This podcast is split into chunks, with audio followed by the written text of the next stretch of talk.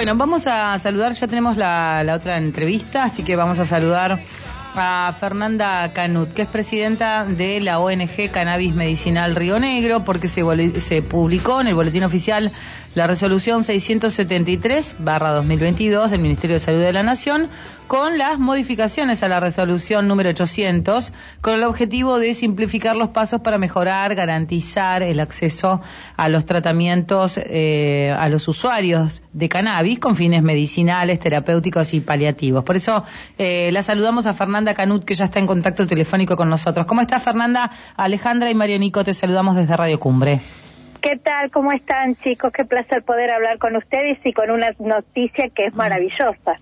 Sí, la verdad que sí. Hoy este de, festejo, ¿no? Que se vaya eh, ya regularizando el, el, uso, mejorar y garantizar también el acceso a los tratamientos, ¿no? Sí, justamente. hasta ahora, desde que se la ley en el 2017,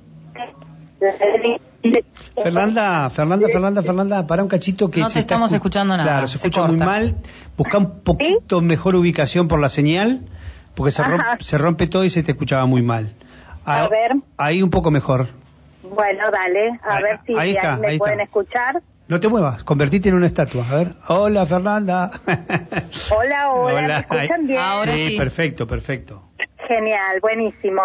Bueno, como les estaba contando, en el 2017 salió la ley 27350 que tiene que ver con eh, el cannabis medicinal, ¿no? Mm. Pero que eh, en ese momento de la única manera que uno podía cultivar es si teníamos un proyecto de investigación con el INTA, con el CONICET, ¿no?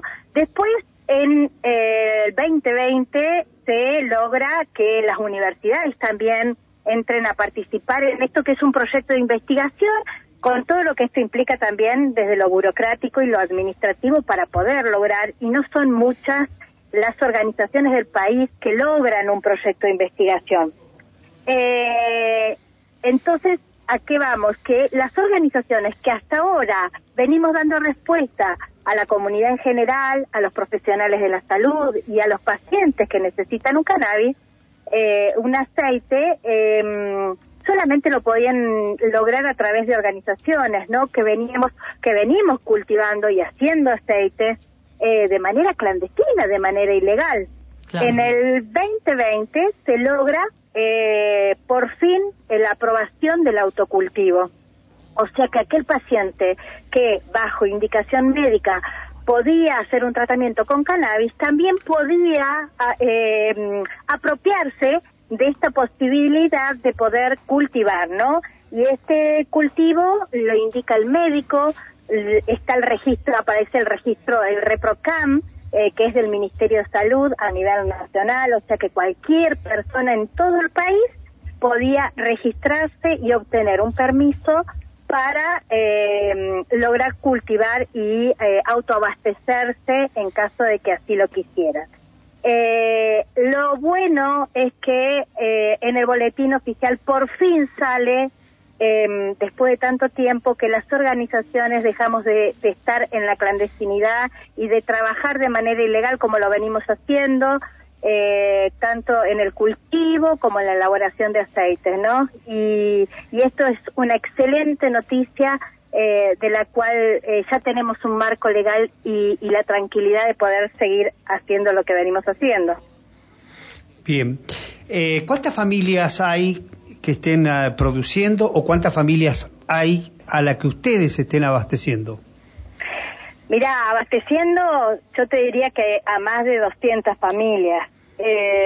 porque vos tenés en cuenta que hay pacientes que hoy deciden no ser socios de la ONG y tampoco querer cultivar, eh, pero sí los médicos eh, remiten todo el tiempo a una organización eh, para poder obtener un aceite lo más seguro posible, porque tengan en cuenta que nosotros hoy, como lo venimos haciendo hace mucho tiempo, se mandan a analizar al CONICET de Bahía Blanca todas las muestras y pueden llevar adelante una terapia eh, segura, sabiendo qué es lo que contiene cada uno de estos aceites, que esto nos parece sumamente importante, ¿no?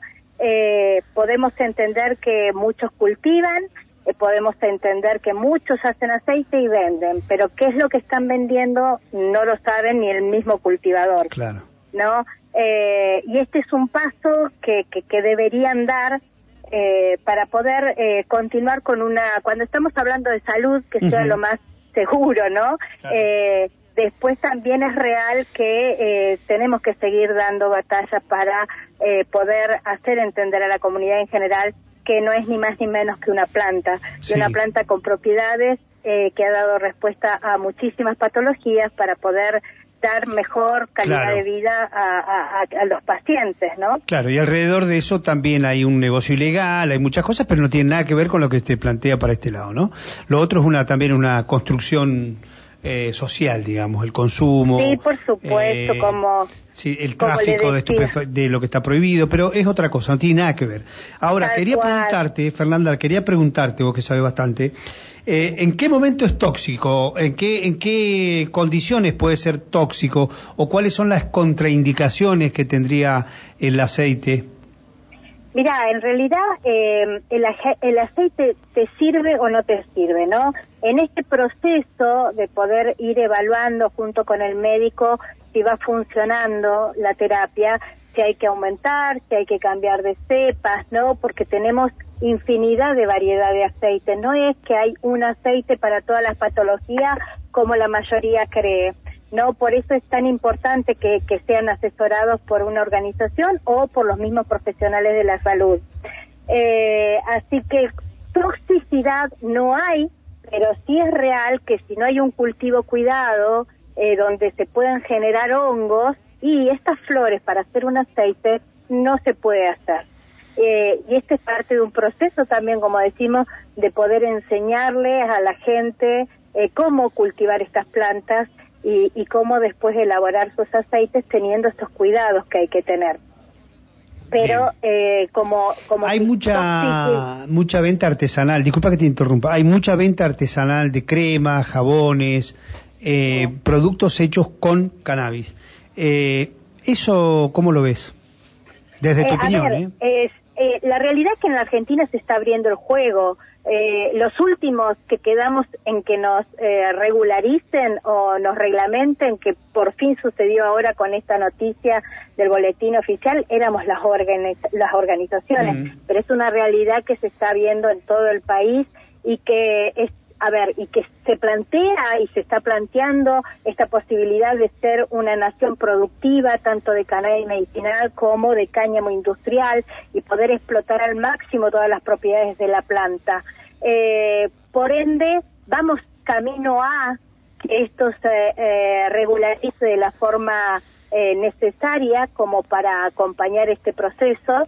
y en el mientras tanto están estas cuestiones, estos grises, que es real, que lamentablemente no, no, no están pudiendo controlar, que lamentablemente eh, no sabemos qué estamos comprando, eh, que yo entiendo frente a la desesperación uno quiere lograr sí o sí, ya sea el aceite, la crema, pero para eso eh, el mejor consejo que puedo darles es que eh, remitan o consulten a través de las redes a las organizaciones que, que están en el país, que están en, en, nuestra zona y que venimos trabajando en el tema hace tanto tiempo, ¿no? Que de última podemos considerarnos mm. idóneos en el tema y eh, hoy eh, todo el mundo lo está haciendo. Eh, el tema es cómo lo está haciendo y de qué manera para que sea algo seguro. Nueva pregunta.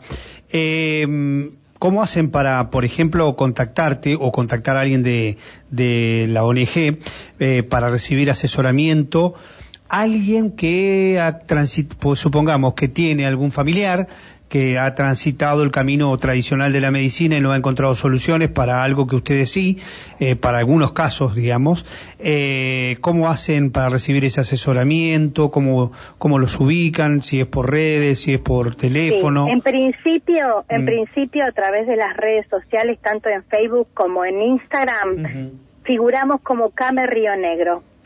ahí nos pueden contactar, hacernos la pregunta que deseen y a partir de ahí nosotros vamos derivándolos, ya sea si están en Chuelechuel, si están en Villa, si están en Bariloche, eh, a algún profesional que esté lo más cercano posible y a partir de ahí eh, poder solicitar un turno, evacuar todas sus dudas, me parece que es justamente el médico y por lo cual hemos luchado tanto y trabajado tanto para que los médicos hoy estén formados. No podemos decir que no hay médicos formados, hoy los tenemos. eh, entonces eh, es el médico quien puede eh, hablar y especificarle de qué se trata, eh, cómo debe consumirlo, cuál es la dosificación que debería tomar el paciente y hacer el seguimiento, que esto nos parece sumamente importante.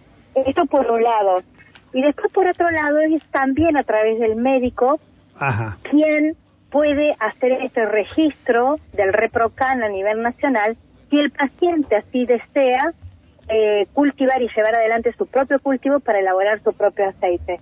Pero como decimos, no todo pasa por el ReproCam, sino que sí pasa por la seriedad de poder decidir eh, apropiarme de esto eh, siempre y cuando esté acompañada eh, de un profesional de la salud, ya que esta ley me ampara y nos acompaña cuando se trata de salud, ¿no? Bien. una última de mi parte. ¿Cómo, ¿Cómo evoluciona Juliano? ¿Cómo está él? Bueno, a ver, estas son las cuestiones, ¿no? Que eh, hasta dónde nos puede dar respuesta y hasta dónde no y en qué sí y en qué no.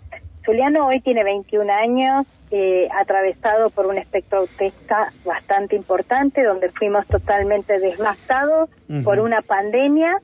Eh, esta es la realidad y donde hoy por hoy eh, Juliano no se encuentra muy bien, eh, donde seguimos tomando aceite de cannabis, pero eh, no nos da todas las respuestas que, que nos dio sí en su momento y que también el organismo se satura, ¿no? Este sistema endocannabinoide que nosotros tenemos, después de tantos años de darle aceite, eh, también tiene su, su, su, punto de, de, saturación, ¿no?